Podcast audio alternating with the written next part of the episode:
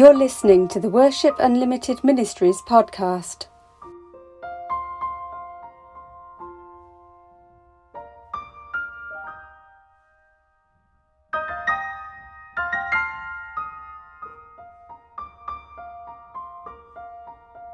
This week's devotional is the first in a three-part series written by Sarah Tummey, and it's looking at the theme of self-control. The devotional this week is entitled Self-Controlled Thoughts. This year I've been reading through Paul's letters to the church. I'm in Titus as I write, and I've been thinking about self-control. Trina Bresser-Mertes, author of Paul's letters to the early church, says self-control means resisting temptation and includes control emotionally, physically, and in one's thoughts.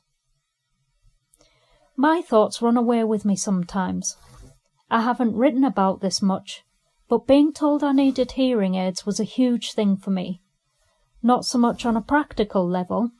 I got used to cleaning them and changing the batteries pretty quickly, but more emotionally.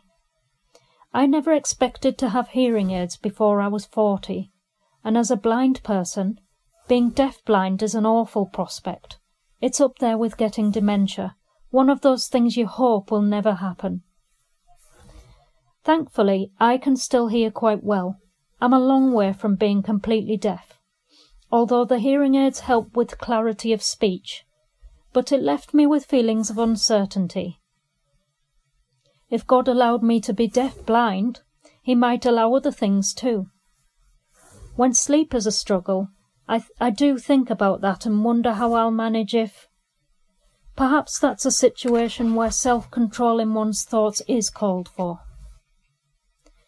Paul talks about taking every thought captive and making it obedient to Christ. Second Corinthians chapter ten verse five.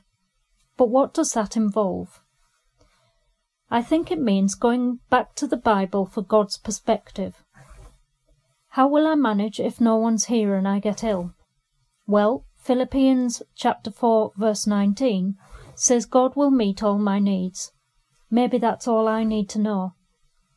And when I can't sleep and worry that I won't be at my best, Psalm one hundred twenty-seven verse two tells us God gives His beloved sleep. I know He loves me, so I can trust Him for that. Self-control might sound repressive, but when I think about it, it's for my benefit. Have you got any examples of how it's helped you in your life?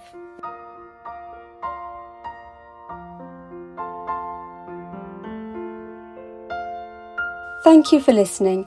For more information, please go to w w w dot worship unlimited ministries dot org.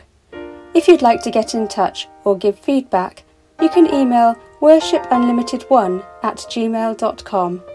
And we'll be back with another devotional next week. God bless you all.